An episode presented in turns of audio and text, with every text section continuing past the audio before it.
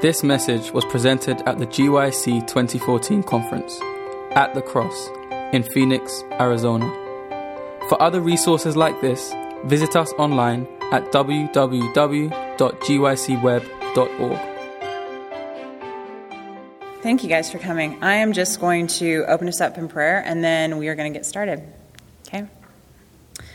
Father, I thank you so much for this day and for this opportunity. I praise you, Lord, for our value and that you are the one who defines it. I thank you that you are a firm foundation that we can press firmly into you and that you hold up. I ask, Lord, that you would allow uh, your Holy Spirit to speak your words of truth to people who are here who specifically need to hear them. I ask that um, specifically what they need to hear uh, would be spoken. Thank you again. Please bless this time. In Jesus' name, amen. There is a um, famous picture. It is called the pale blue dot. Is anyone familiar with that? Yes? I love this photograph because it is a photograph of the Earth taken from millions of miles away. And you can see how a satellite was passing by and took it from millions of miles away back in um, the 90s. And when you look, you see the Earth is literally a pale blue dot. It is a, it is a speck on a huge um, space of space, just suspended in a beam of sunlight. And what's phenomenal about that dot is that every single person who ever existed has existed on that speck of dust. You and I are literally specks of dust on a speck of dust. And yet, the Lord of glory reaches down and says, You are valuable because I say so.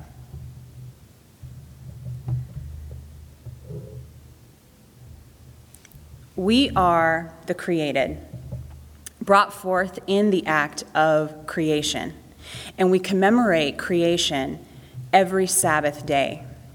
If Sabbath is a memorial to creation, it must also be a memorial to the fact that we were created, made in His image. Our value was established undeniably, unchangeably at creation and it was fortified at the cross forevermore. Pale blue dot, which you can't see, which goes to prove the point how valuable you are, because you live there. If creation established our value, and the Sabbath is a memorial to creation, then our celebration of the Sabbath day, it is a memorial to creation. It is a celebration of our value. Wrap your minds around that for a minute.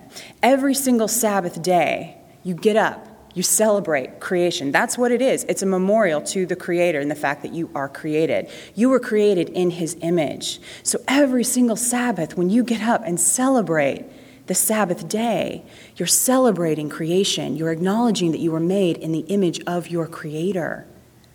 You're memorializing your value. But the Sabbath isn't just a memorial to creation alone, it's a memorial to recreation, to redemption, to the recreative power of the one through whom and by whom we are made whole. The story of the cross does not stop with forgiveness, not forgiveness alone. The story of the cross is the story of redemption. In redeeming us, the Lord does not simply forgive, although that is gift beyond measure in itself. The Lord transforms, he recreates. 2 Corinthians 5:17 tells us, if anyone is in Christ, he is a new creation. So why is this significant? Because the Sabbath a memorial to creation and to our redemption, is a memorial to our value and to the sanctity of every human life made in the image of the Lord of glory. How can we declare that the Lord is worthy of our worship if we do not trust his sovereignty in establishing our value? How can we beckon the world to embrace its creator and to yield to his redeeming love if we doubt his sovereignty in establishing our intrinsic worth? How can we believe that the eternal God would redeem and recreate broken, fallen humanity if we refuse to believe that He imparted to us a value that cannot be diminished or destroyed. In disregarding the sanctity of human life, the value of human life, we disregard the value established in the garden. We disregard the memorial of the Sabbath day. We disregard the sacrifice by which we are made whole. That is not the message of the Old Testament. It's not the message of the New Testament. And it's not the message that will ring through eternity. Rather, the message of the Word made flesh is that He created all, He died for all. And when you honor His creation, you honor Him. We bear an intrinsic value and an eternal significance as those made in the image of the Lord. These characteristics are so fundamental to who we are that they cannot be diminished or destroyed. They literally define our very existence for us. We are valuable not based on what we achieve or become or possess. We are valuable because we are made in the image of the one who was and is and is to come. Romans 11:29 tells us, "The calling and the election of the Lord are irrevocable." What does that mean? It means you were born with purpose. It means you were created with destiny. It means you possess a purpose and a destiny that you alone can fill. That is how valuable you are. That is how specifically and purposefully you were designed. The Lord of glory has equipped you, specifically, you and you alone, with strengths, capabilities, gifts that enable you to fulfill your calling on the face of the earth. That is how valuable you are. Why is it that we doubt our worth? Why do we refuse to believe what is true? Please do not think that in rejecting this truth about yourself that there is no consequence. If we are going to claim that we are not intrinsically valuable from our very beginning, we must be willing to accept the implications of that claim. If we are not intrinsically valuable from the very beginning, then there is nothing to instill intrinsic value in us at any point thereafter. If we are not intrinsically valuable from the very beginning, then any attainment of value is solely based on what we do or later become. If we are not intrinsically valuable from our very beginning, then any value later attributed to us must have been gained through some means other than being made in the image of the Lord of glory. To deny intrinsic value, fundamental worth, at the very beginning means it is to assert that any value that is later attributed to you must have been gained through some means of your own making. If your value is gained at any other point other than your beginning, it is not the Creator who is giving you your value, it is yourself. Is that not the very antithesis of Scripture? There remains an undeniable reality here.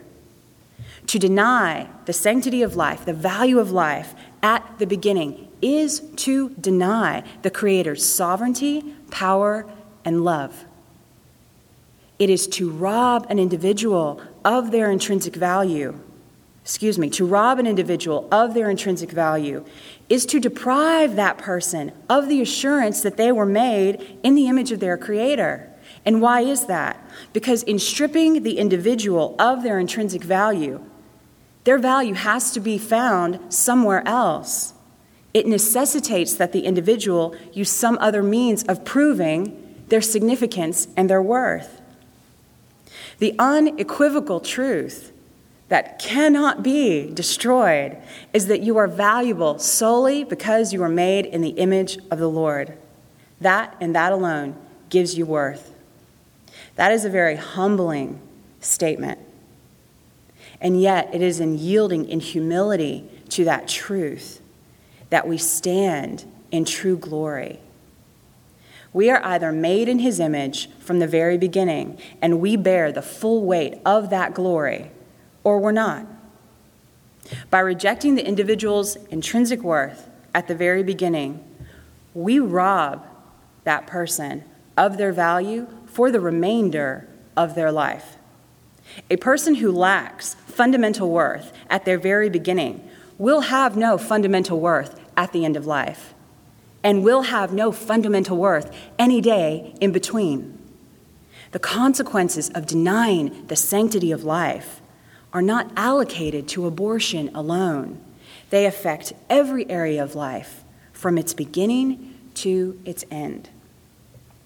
Now, I've had the opportunity to work with an organization called Justice for All um, and just learn and study with them. Um, they're really a phenomenal, excuse me, a phenomenal organization committed to um, the value of all life.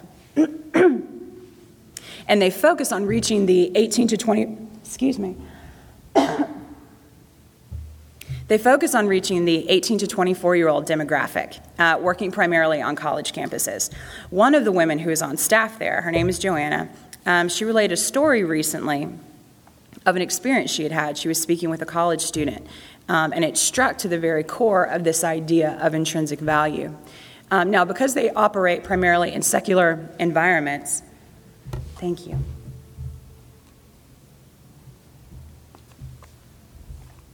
Now, because they operate primarily in secular environments, they begin with science and philosophy when discuss- discussing the value of the human being, but praying for the Lord to open up um, opportunities for them to discuss um, scripture as well.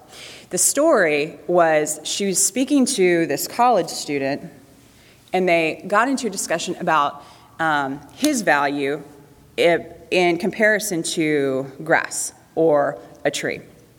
And he was desperate to believe that he was valuable. And on some level, he believed he really was more valuable than a blade of grass or a tree in an open field. But he had no idea why. And so they go through this conversation, and eventually she brings up um, the Lord being made in his image. And, and the student says, Well, but you're appealing to religion. I don't believe in religion. And she says, Well, I am, but only to make this very important point. You, you do fundamentally believe, and I believe that you are more valuable than that tree. There has to be a reason why. And the kid stumbled around for a little while and finally said, I've got to go to class. You're making me think too hard. And, and she was just left reflecting on the conversation. I think there are literally thousands upon thousands, if not millions, of people in this exact same situation. They are desperate to believe that they actually are valuable. And somewhere, fundamentally, they believe, I am valuable, I have worth, or at least I desperately want to. But they have no idea why. How has this happened? It's happened because we have stripped away the very foundation on which we once stood. When we assert that value is obtained through any means apart from being made in the image of the Lord alone, we strip away the very foundation on which our true and eternal significance is built.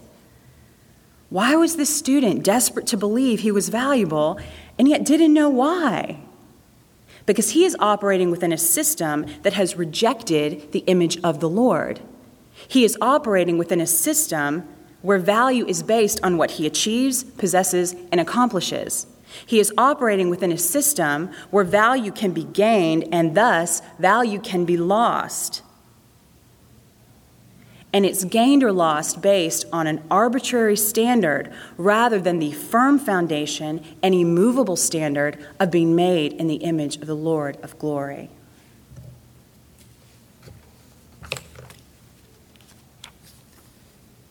For years, I myself had no grasp on my own value as defined by the Lord. As some of you might know if you um, attended sessions yesterday, I myself was rescued from abortion. My mother, when she became pregnant with me, was in an extremely abusive marriage, and her circumstances were and could be quite frightening. She did not want to bring a child into a situation like that. And so she had planned to save money, to move back to California. She was in Georgia at that time. And she was going to have an abortion there in California back in 1981 when abortions were free. And she was going to move on with her life. Through the intervention of those who believed not only in my value, but also in my mother's value, my mother decided to choose life. My life was spared. However, our circumstances did not change. And as I grew up, life could at times be very frightening. I grew angry, I grew resentful, and ingratitude took root in my heart and life. I could not see the faithfulness of the Lord in preserving me, in providing for me, in protecting me from so much. And though I loved my father tremendously, I hated him for the life I had lived as a child. It was in this mindset that I began to date and that I began to open myself to sexual intimacy. I could not see past my anger. I could not see past my resentment. I believed that the Lord owed me. In my mind, how dare He allow me to experience the life I had? I believed that He was unjust, unfair, unloving, unkind. And it was through that lens that I lived and operated and chose. I had no grasp of my true value, and I was blinded by my own anger. It makes for a terrible combination. If we make choices out of anger, out of ingratitude, out of resentment towards another, we will make choices that defraud ourselves, that defraud those around us, that lead to the most unspeakable regret. There are approximately 1.2 million abortions performed in this country every single year. And that's roughly 55 million since it was legalized in 1973 in total. The majority of abortions take place between the age of 18 and 24. That demographic, the demographic that in part GYC seeks to reach. Why are we having sex in this way that it leads to 1.2 million abortions every year? Why are we defrauding ourselves in this way? It's not just because sex or sexual intimacy is pleasurable. What are we looking for? And in our search for meaning, for significance, for fulfillment, why are we settling? I encourage you, I plead with you. Don't choose through a faulty lens. Your enemy exists to steal and kill and destroy.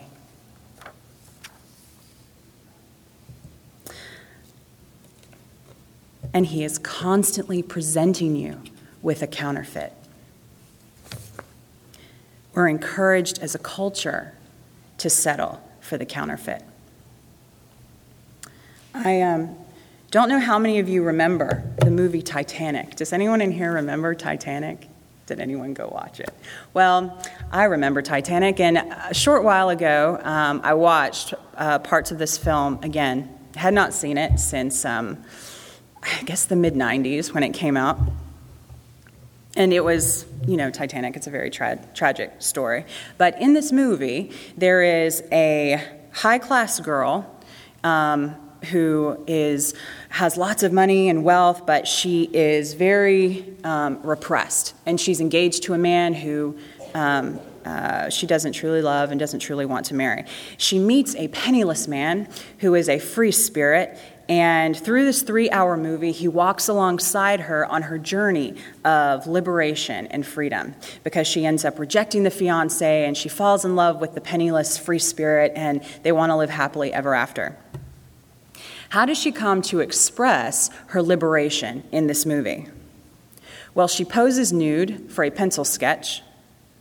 She leaves the sketch behind for her fiance to find, and then she proceeds to have sex with a man in the back of a vehicle on the ship. We, as the audience, are supposed to applaud her actions because she has liberated herself. It is a theme that is repeated over and over and over again for us as a culture. For men, liberation is found in achievement, being courageous, overcoming fear, claiming victory. For women, liberation is found through sex, through sexual conquest, through illicit relationships. Ladies and gentlemen, sex does not equal liberation, period. And outside the parameters established by the Lord, it does not bring joy, peace, contentment, or assurance. It leaves you empty. It leaves you grasping. It leaves you longing for real significance. I implore you don't settle for the counterfeit.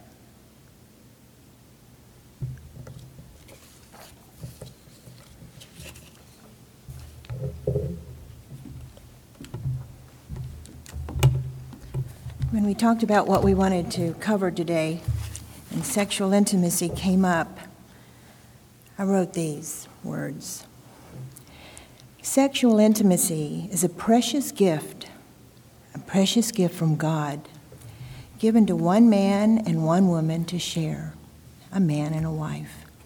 It provides warmth and joy, pleasure and closeness, courage and comfort that only these two share. It's their reprieve from the stresses in the world, their own little private escape just for them.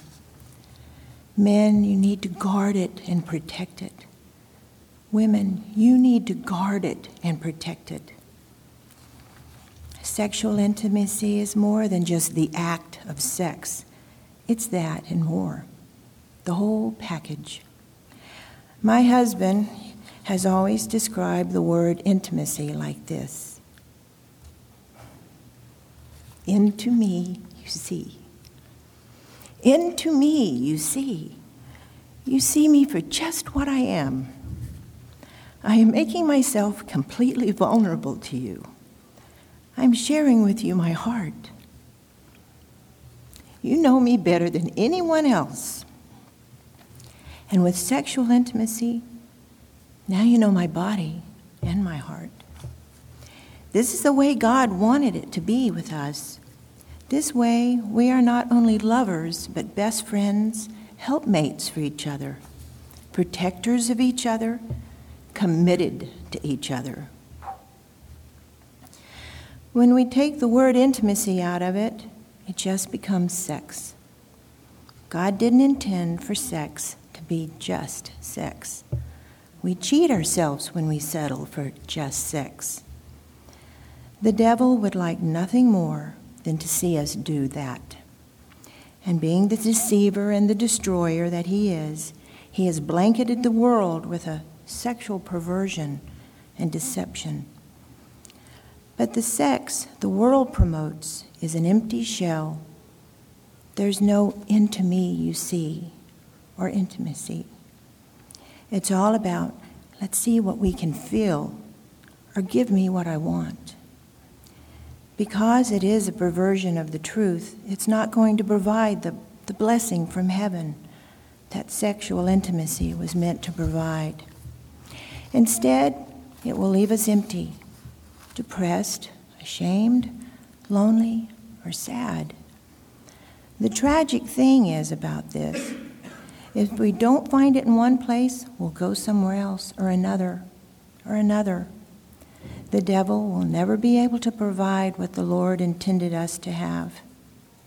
His is a cheap imitation set out to destroy.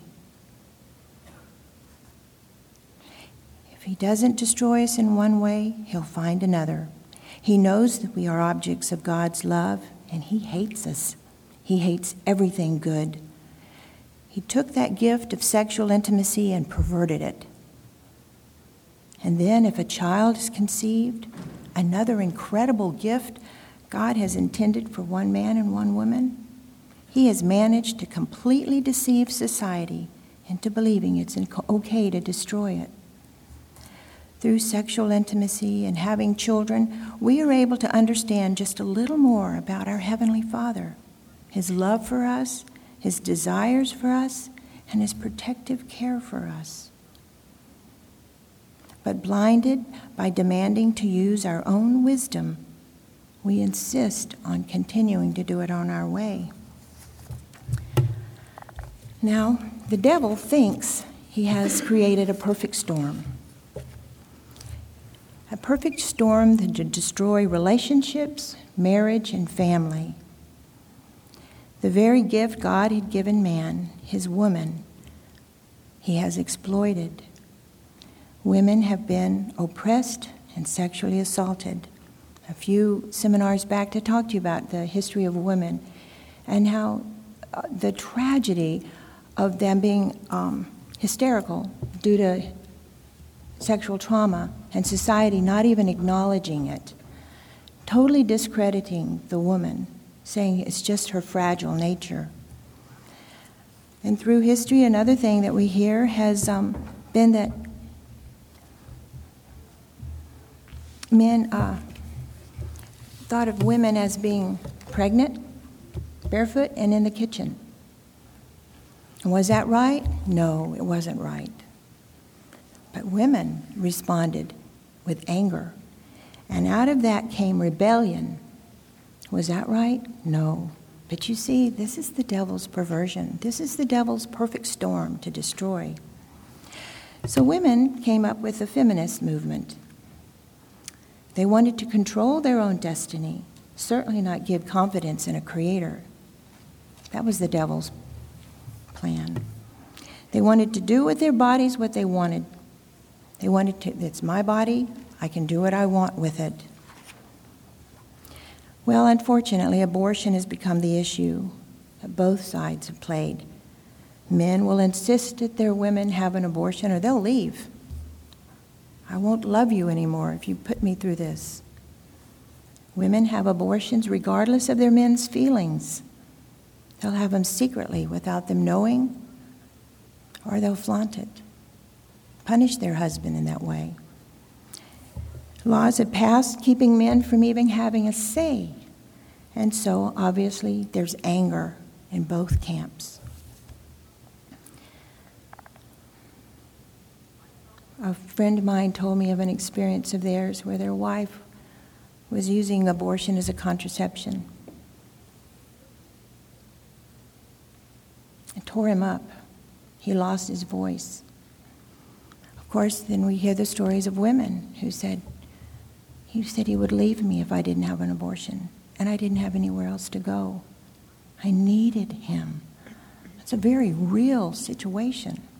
So you see how the devil has just totally messed with our minds, given us false solutions to a problem, and all of it just came down to sex, the very beautiful God given gift. So, yes, as individuals and as a church, we need to re examine this. We need to educate ourselves. We need not to be afraid to speak out about it. And we need not be afraid to speak about an unintended pregnancy. Because of the secrecy and the privacy, yes, indeed, many young men and women do seek out an abortion clinic. And unfortunately, it, many times it's just because they didn't want it exposed. And then the grief and the pain and the suffering, the animosity amongst themselves, the unspoken. When I had my first abortion, my husband was there for me, my husband to be. We weren't married yet. He loved me very much. He paid for the abortion. He flew to Reno, where I was. He went to the clinic with me. His way of supporting me was to do, support me in my decision. Later on, I resented him for that. I had terrible anger towards my husband. It's like, why didn't you speak up? Why didn't you say something? Why didn't you stop me? Why didn't you protect me? Now, sure, that can only go so far because, see, where he was at, he was only doing what he thought was best. But can you see the strife? When a man says, I will love you if, what kind of value is he placing on her? And then she's going to have the, have the added trauma of the abortion, the, what she's done. I love what Antoinette talks when she talks about intrinsic value, because I really, really believe that's at the root of all this. When we realize our intrinsic value and who we are, you guys, I met Antoinette at the GYC in 2011. And up until that time, I had not dealt fully with my abortion. But when I went to her booth, and I had avoided pro life people, and if you'll hear my story, you'll know why. But when I saw the joy in her face, and I went by her booth, and trust me, I avoided abortion people, all of it. There was such peace and redemption and joy, it compelled me to go and see her. I wanted what she had. We need that very same thing in our church. We've missed something. We need to go back to who we are and the value we've been given from the beginning. It's not about making an A on the test. I love to study prophecy. I love our church history. I love my church. I believe we were anointed and we've been given a very high calling. But it's not all about making an A on the test because when we make an A on the test, then we're looking at ourselves for our value. It's who we are in Jesus, what God meant us to be from the very beginning. And I believe realizing that will revolutionize our church's stand on abortion and how we support the young people in our church who do find themselves pregnant and afraid or embarrassed. When I found myself pregnant, I was too embarrassed, embarrassed to go to anybody in my church. I knew how not to get pregnant, and I'd gotten pregnant. When the x ray tech asked me, Is there any chance you could be pregnant? I said, No. I was embarrassed later that I had said that because, yes, indeed, there was a chance I could have been pregnant. Shame, shame, shame. My value, if we depend on ourselves to give ourselves our value, we're going to blow it. We're going to look pretty miserable pretty fast because we're going to look at our failures. And we have an accuser of the brethren sitting our, on our shoulder reminding us of everything we've done wrong. And that's what we're going to base our value on. So we need to go back to our Redeemer, our Creator, and our Savior and realize Thank you. Thank you, Antoinette. Okay. drink your water. Mm. Um, I wanted to, thank you, Dan. I wanted to follow up just on her remarks on the role of men. It's really remarkable. I'm pleased that we have men in our audience today. Uh, it's really remarkable when you're talking about the issue of abortion. I really appreciated what Dianne shared there. Um, the number of people who will assert that abortion is simply a woman's issue. That abortion only pertains to women, that abortion only affects women, that women are the only people who are grappling with the abortion problem. Folks, the idea that abortion is merely a woman's issue is a complete falsehood. Abortion is not just a woman's issue, far from it. For every woman who has had an abortion, there is a man, there is a father of that child. Statistically, over one third of women will have had an abortion. These are statistics from secular institutions that perform abortions. Over one third of women will, will have had an abortion by the time she reaches age 45. Keep in mind, the majority of abortions are performed between 18 and 24, so it doesn't mean she's 44 years old and suddenly has an abortion. She will likely have had that abortion one or two decades prior, but statistically, over a third of women will have had an abortion by the time she reaches age 45. That statistic is staggering, and it applies to women both inside and outside of the church. But what else does that statistic tell us? Well, for argument's sake, let's say there are roughly the same number of men and women in the United States. One third of women will have had an abortion by the time she reaches age 45. That also means one third of men will have fathered a child who was aborted. Abortion is not just a woman's issue. The responsibility and culpability for the abortive act, it lies at the door of both women and men. The spiritual repercussions of abortion don't rest with women alone numbers upon numbers of men, our men, have stood aside or stood silent or pressured while daughters, sisters, wives, girlfriends endured their abortions alone. The message of value, of redemption, of forgiveness, of the need to be forgiven that so desperately needs to be heard must be sent out to women and to men alike.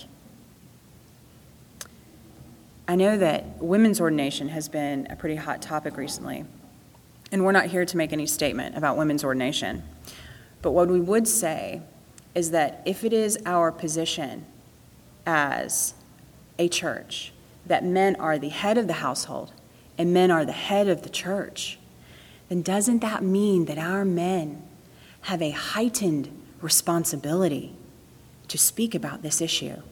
To defend and protect the weakest and most vulnerable among us, which includes mother and child. We have an opportunity to embrace our calling as individuals and as a church to be conduits of redemptive grace that helps set the captive free. The question is, yet again, will we do it? Will we embrace the truth, as Dianne so beautifully mentioned, about our intrinsic value that takes us back to why we really matter. Because seeing ourselves through that lens better enables us to lead the world that is broken and dying to the cross. Now, I wanted to do a little Q&A with you if we have a couple minutes. Um, yeah, we do. I know you had mentioned, sorry. Um, you mentioned, uh, again, your abortion experience. Mm-hmm. Now, how did that affect intimacy in your life? Oh, it had a profound impact. You know, the very thing that we both anticipated and my husband wanted and I would have wanted, but it destroyed it. It destroyed it. My, um, I couldn't understand why he would want something that had destroyed my life. My paradigm at that time was having sex, pregnant, abortion, and loss of identity, loss of self value. So, why would intimacy be a part of my world at that point? And so, the idea that um, you have the abortion and it just removes the problem, it actually complicated things quite tremendously. Oh, absolutely, because I think this is what society wants to tell us that um, ab- abortion is a solution to a problem. And abortion is not a solution to the problem. When you abort, it's not like you were never pregnant. You know, you abort that pregnancy, and it's not like that pregnancy ceased to exist from your little personal history. It's very much still a part of who you are. Except now you have the trauma of knowing morally, women, even if you don't get it, there's something in here about a woman destroying her baby. It has an impact. And, um, and by making that impact on that person, and they don't know how to deal with it because usually it's huge, frightful emotions, so they hold it in, they don't talk. The father of the child may be in complete denial. They have so many of the same emotions that a woman has. It's just that connecting, they don't connect, not unless someone is there to help them. It is so hard for them to connect because they both have buried this refuse Now, the woman will resent the husband so many times. I cannot even begin. In fact, a very good friend of mine who's post abortive, he um, has had a very traumatic story, heartbreaking. And he came to me, and he and his wife divorced. I think I told you on one of the previous, it's like one study 77% of um, couples, married or not, they don't make it after an abortion. And I read somewhere else that only 10% of married couples make it after an abortion. So, I mean, that kind of speaks for itself right here. But after he read my story, he goes, Dianne, I understand my ex wife so much better now. Thank you. And they had already, you know, divorced. And, and she had apologized to him, he had apologized to her, but it was, you know, dust in the wind. But he had a little bit more insight. And so I thought, how awesome would that be if for couples who had gone through it, who were still trying to work it out, could go somewhere and help to understand why my wife one minute is crying and a mess, and the other minute, a monster tyrant wanting to claw my eyeballs out, you know just having an understanding of what is going on. And with that understanding will come education and will come to prevention, which is what we want. Is time? Yeah. Listen, you guys, I appreciate you coming out. I appreciate Audioverse recording this. That's awesome. If y'all will bow your heads, we're going to close.